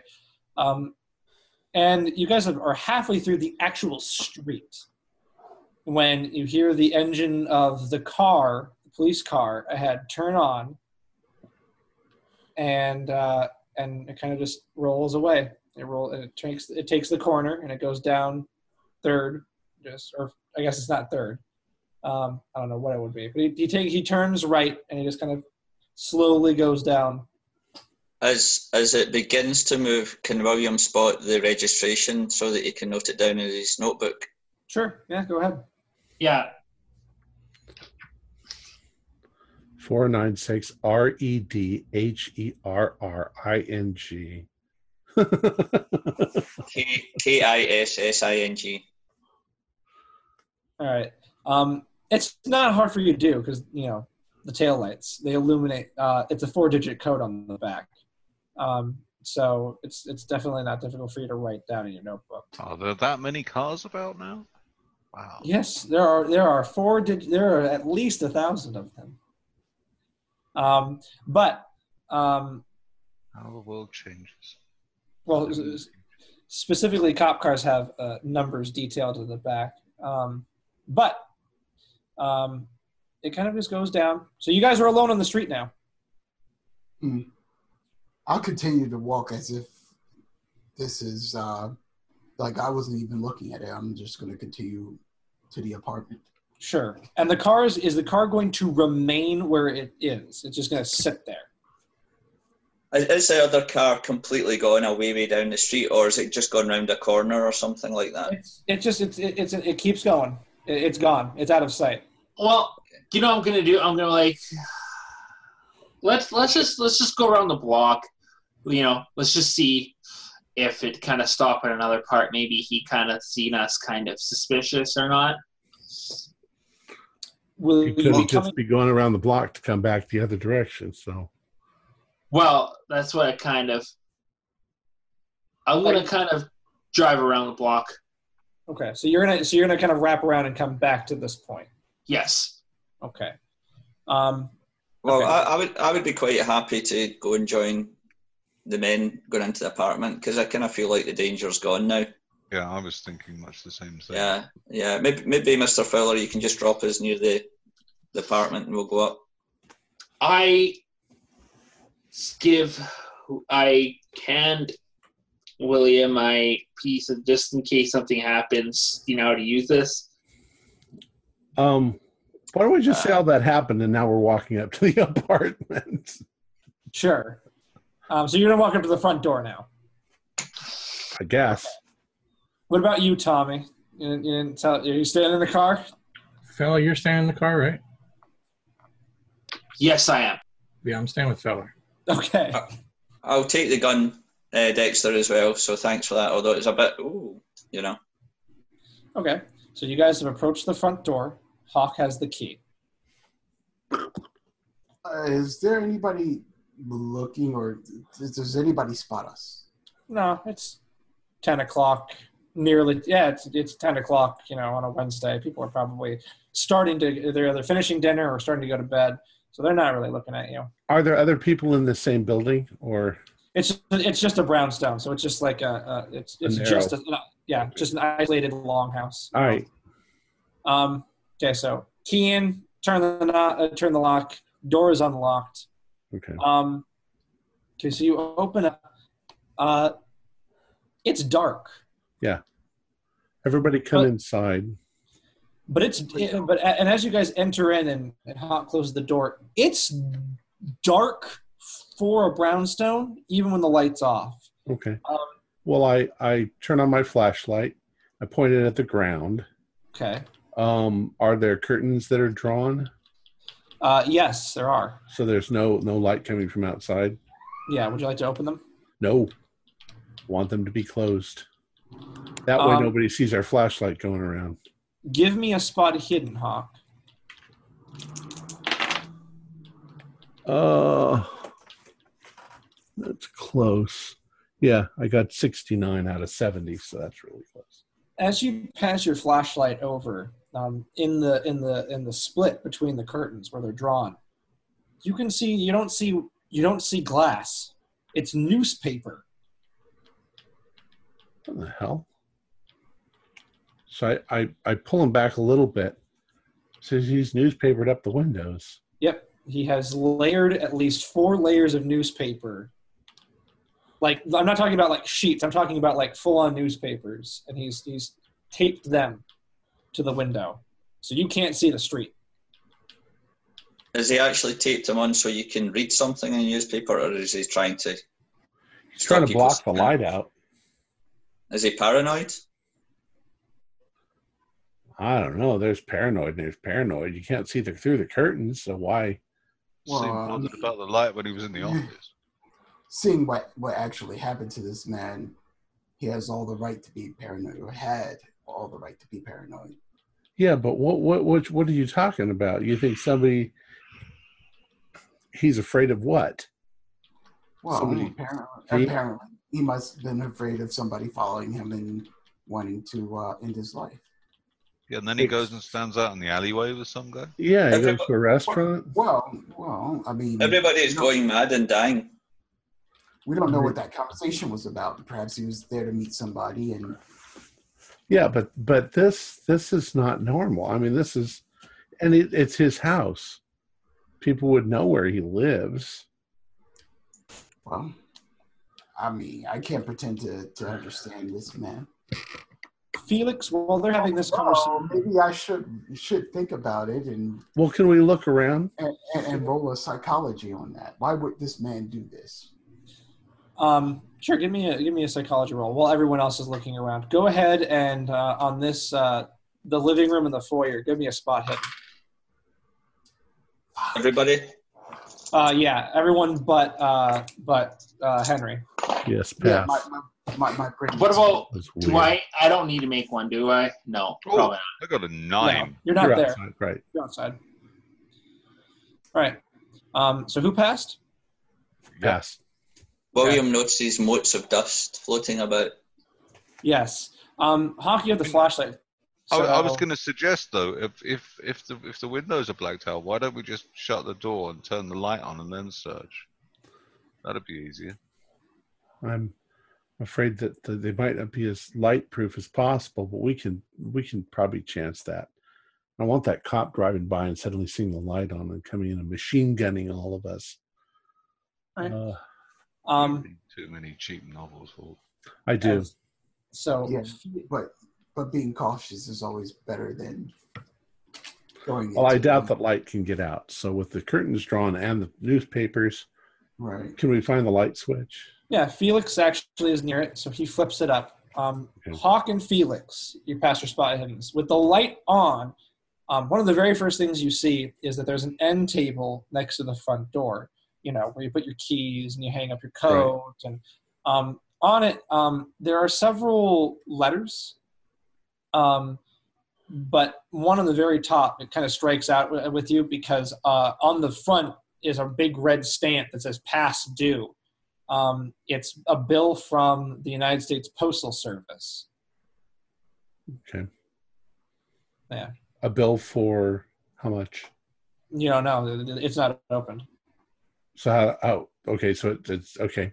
Well, I open it up and look at it. Um, it is a uh, bill for a PO box in Giles' name. Um, it's past due on its rental, um, and it lists the uh, the the box number and where it is. What's the box Is- number? Um, One hundred. That's it. One hundred. Yeah, that's it. Okay. Yeah, it's just Where's it's it located? I don't have the address, but I, you have the address. It's Post on, it's on office. there. Yeah. Okay. maybe you should take the bill as well. Yeah. I'll How much the is the bill. bill for? It's only for about how much would it be? Like two bucks. Yeah. I'm just trying. To, I'm just trying to calculate the uh, like the amount it is now compared to to then. But yeah, it's like two dollars. Okay. All right. Yeah. Take that Because because we can just say we went down and paid it, they wouldn't question who we were if we were down there paying the bill and then asked for the contents of it. That would And I have now when when you said I have his key, do I have his keys? No, all you have is uh, the house key. So he just had a loose house key in his pocket. Yes. Okay. Well, then I look around here if there's another set of keys. Um. All right. Give me He's one. gonna have a he's gonna have a PO box key Yes, he will. somewhere. Um.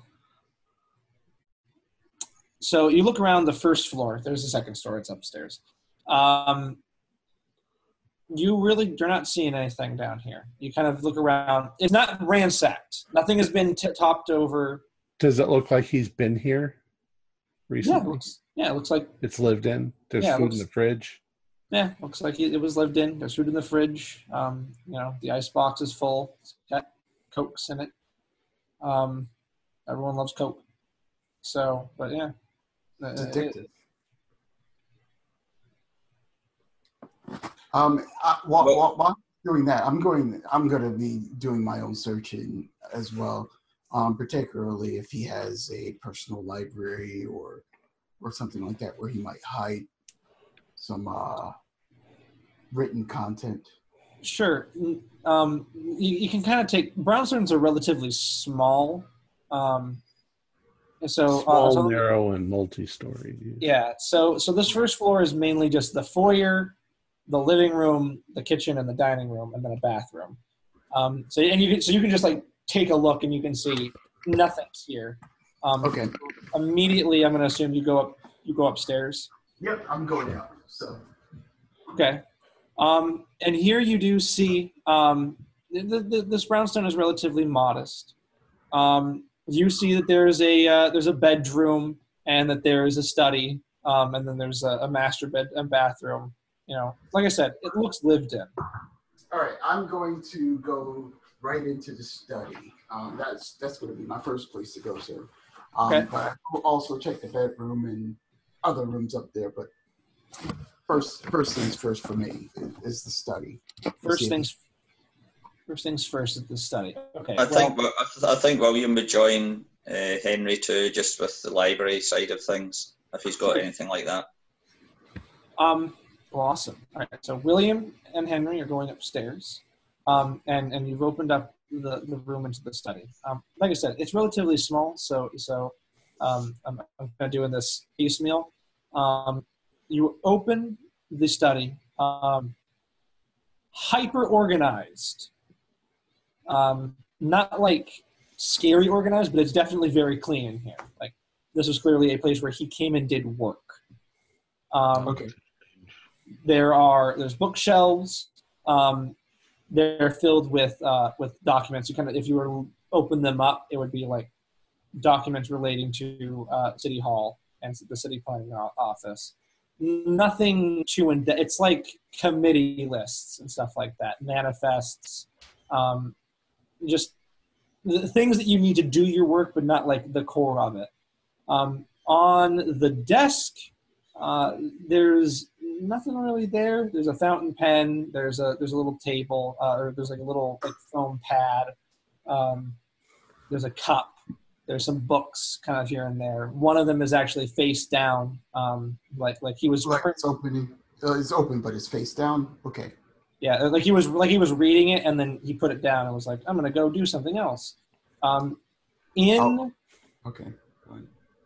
In the uh, there's a little tray um, and the tray says red you're to see that there is a, a piece of paper face down. It's folded into thirds but uh, it was folded into thirds. You can see the, the, the creases but it's face down currently. Okay, I'm going to look at both that that slip of paper as well as the uh, the book itself. okay. I'm going to look at the slip of paper first, though. um, okay well um, you pick up the slip of paper. Very first thing you see is stapled to it a note card. It's a what? a note card, and uh, and William, you can see this too. Um, it's a note card that reads, "In back between red and white pipe." Okay. Okay. And so that's stapled to it. And then let's go ahead and let me pull this up really quick. Uh, All right. it- it is dated February 19th, 1931. Giles. You don't need to worry. Everything is done on my end. Hopefully, the Hall of Records won't notice, though I doubt anyone cares about anything from the city planner's office files. And when we need them, I have a way to find them as I've hidden uh, I've hidden in plain sight. It's genius. Not even Samantha will find out. Now, I want to tell you, Harrison, uh, that I'm starting to think someone is onto us. Ever since we planned all of this, I've noticed men following me. I first saw them on the train as I went to work. They've been there every single morning and evening, always watching me. The sooner you get what you want, the better. I don't know how much longer I can involve. Uh, I could be involved in this. I've got my own issues I need to be dealing with, and the last thing both you and I need is getting caught with all of this. Hopefully, this finally works itself out. But I'm on edge. Just remember don't act suspicious. Live by that rule, and we'll be fine. I'll see you at work, Timothy. And I'll read that over just to memorize that, and I'll hand it over to uh, to you, William. Well, this is uh, amazing, Henry. This is like the smoking gun, you know. It's real, real, real evidence. Yes, but there's more questions than answers, though. Um, William, as he's reading that, um, give me a spot hidden.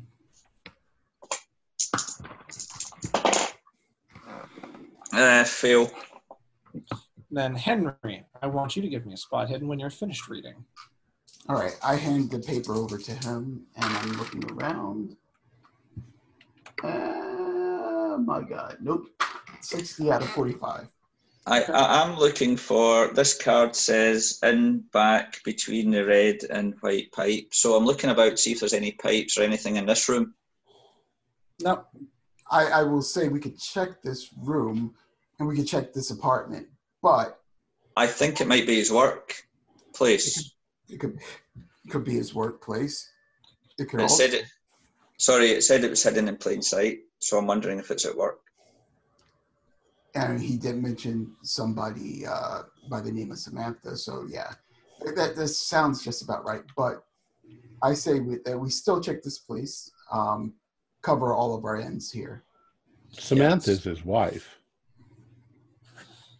So uh, and and and with and with that, I'm going to say because Hawk and, and Epstein and uh, uh, uh, there's nothing on the first floor other than that. You've kind of done your search. You've moved upstairs, and you can see them in the study, you know, with the paper in their hand with a note card. Um, If there's a mirror on the Well, wall, I give it all right. the evil eye. Now, now th- there was a note card. I, I- I wanted to sort of go back because I'm not going to go down yet. There was a note card, but there was also the book. What, what was he reading? Where did he, where did he actually stop? it's just uh, it's just a, an anthology of stories. It's nothing really. It's No, just no, okay, okay. yeah. So William just repeats to the rest of the guys what's in the left arm. Says it's a real clue. Okay. So, um, Hawk and Epstein, give me spot hidden since you're kind of standing in the hallway. 25 pass. In fact, that's uh, better than half. That's uh, 16. She's also a pass. On the bookshelf, tucked away in between two little books, until those two little hard, you see the glint of brass.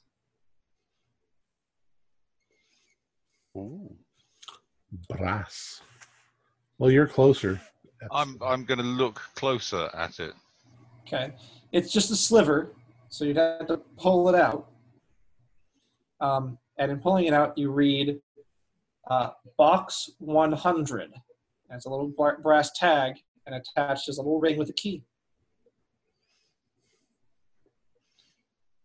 Well, There what do you you think of that? That's the post office box. So There you go then. I'll hand that to Hawk. Okay. stick it in There's your pocket. key. Now we're going to jump back to Fowler and Tommy. So all while this is happening inside, nothing's really happening. Um, just kind of sitting there. Um, you've done your you've done your round around the blo- block. There's nothing there. Um, you've been sitting there for probably 10 minutes, 10, 15 minutes. And that's when on the west end of the road, you see one, two, three, four police cars coming up and they round the corner. As soon as I see that, I just bl- I kind of blur on my horn. All right. So you guys inside, you hear the, the, the horn from outside. They're playing our song, guys. I'm like, took them a while, but they're finally here. There, Tommy. Let's try and hurry it up here. Shall we go down the fire escape? Let's go, let's go, let's go. I think actually we could just go down down the stairs and then uh, go out like a back door or a back window. Yeah, there's a back window that you could probably fit through. There's probably a door to the alley where the garbage would go, huh? Oh yeah, I forgot. Brownstone. They put the garbage in the alleyway, not the front. Um. All right. Yeah. So yeah, We'll just go out the back door and then go along the alley sure. quickly Um, in the dark. For Fowler and Tommy, however, um, the cars kind of pull up alongside and they stop. The lights aren't on. They haven't. They're not flashing sirens. They just kind of pull up, and uh, men get out, and they're uniformed officers, um, and they're kind of just they, they kind of get out and they slam the doors and they're just standing there. And one man in the very front car, he gets out of the back he's wearing uniform, but he but he's got badges. He's got a hat. Um, he goes. He's an older man too. Uh, his jaw kind of protrudes out. He's all wrinkled, um, and uh, and he kind of uh, when he gets out, he smiles and he takes his hat off. And you guys have your window down. It's probably a little breezy, and he shouts, "Evening!" I kind of, I said, e. I, I kind of wave out and like, yes. uh, any uh, and one of the and you can see that the the officers are kind of you know wrapping around and uh, and the man he kind of leans in and he goes you're that private dick fowler right Um, my name is Fowler. Yes. man you're a, you're a private investigator my name is uh is uh, deputy commissioner hodgins you know you know who i am I I heard, I heard you around on the uh, around. Yeah. And he kind of leans uh, back and he, and, he, uh, and he says, and, and who are you, young man? Uh, my name's Tommy Anderson. Tommy, you're a little young to be uh, to be apprenticing with him. And he kind of motions over to, to Fowler. Well, we were just uh, waiting for our fr- like our other friends Friend. around. What- Yeah. What other, what other friends are those? Well, just some old, just some old colleagues that we did on a case. We are going to go out. That's why I'm waiting out outside here. Yeah. Is it uh? So they happen to be uh, you happen to be waiting for a friend in that house there, and he points at uh, at Converse's house. Mm, No, No. Well then, uh, which friend is it? Which which house one of these? I honest, I I just I just point to like a ran. I point to like random. I'm not out of game. I'm just I'm pointing to a random house. I just don't know. I don't, I don't know which one, but I'm just I'm, oh it's it's that one over there. And you point, and and the and the deputy, the deputy commissioner, he kind of smiles and he goes, Officer Leroy, why don't you go over there and uh, and, and knock and, and, and get his friend up out of here because uh, they need to be going here pretty soon. And uh, and one of the officers nods and he kind of walks over. And goes, so, you know, uh, if this is uh, involving Mr.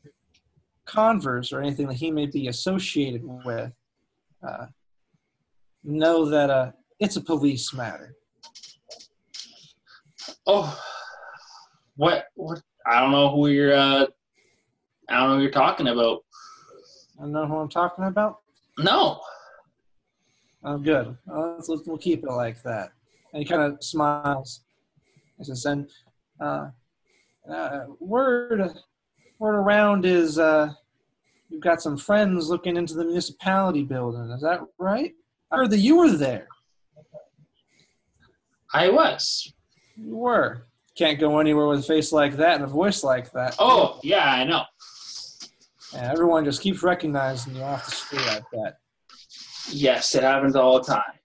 Said you were asking a whole lot about a guy, Tucker. Yeah, me and him go back years. Yeah. Like I said, I have I have a lot of friends. Well, guess what, uh, Mr. Fowler? And he leans in. He gives you a very serious face, and he goes, "I have quite a few friends too." And the Tucker case,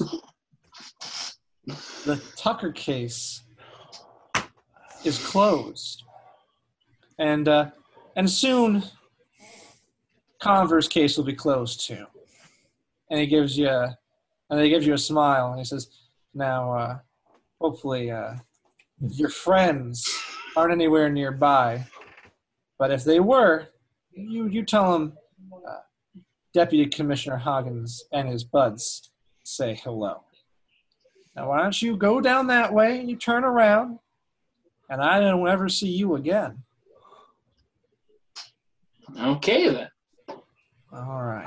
And he kind of pat, and he kind of pats the car on, on on the top, and he says, "We're letting them go. No, they were just sightseeing. Drive, Dexter, drive. I I kind of start, you know, driving, and I kind of go right where. And as you drive away, your window is probably still down. You can kind of hear the officers laughing as Deputy Commissioner kind of wraps his arms around. He just kind of watches you drive away. And we'll end there. Hmm. Jeez. Our players included Mick Swan, Jeff Wilkins, Corey Heisted, Ken Trench, Wayne Worthy, and myself, with Tom McKeon as Keeper of the Secrets. We're currently producing four shows a week with music and sound effects added in post production in order to create a richer listener experience. We provide audio only versions of our shows for you to download from Podbean or iTunes. Um, we have some new patrons, uh, some Patreon news. Uh, Raymond Offord has pledged $11 a month to our club. Greg Long has pledged $5 a month. And one of our current patrons, the Carter brothers, Craig and Neil, have increased their pledge to $20 a month. Thank you so much. Raymond, Craig, Greg, and Neil. Amazing. Thank, you very much. Awesome, great face. If you'd like to become a patron, visit our Patreon account. Just a dollar to a month helps us a lot. Like, share, and subscribe to our channel and punch that bell icon for updates on our latest shows and leave us some comments. We love hearing them. This is Tom Rayleigh, together with all the members of our gaming club, inviting you to journey with us once again into the darkness for another adventure into the universe of H.P. Lovecraft and the Call of Cthulhu role playing game. Until next time, good luck, good gaming.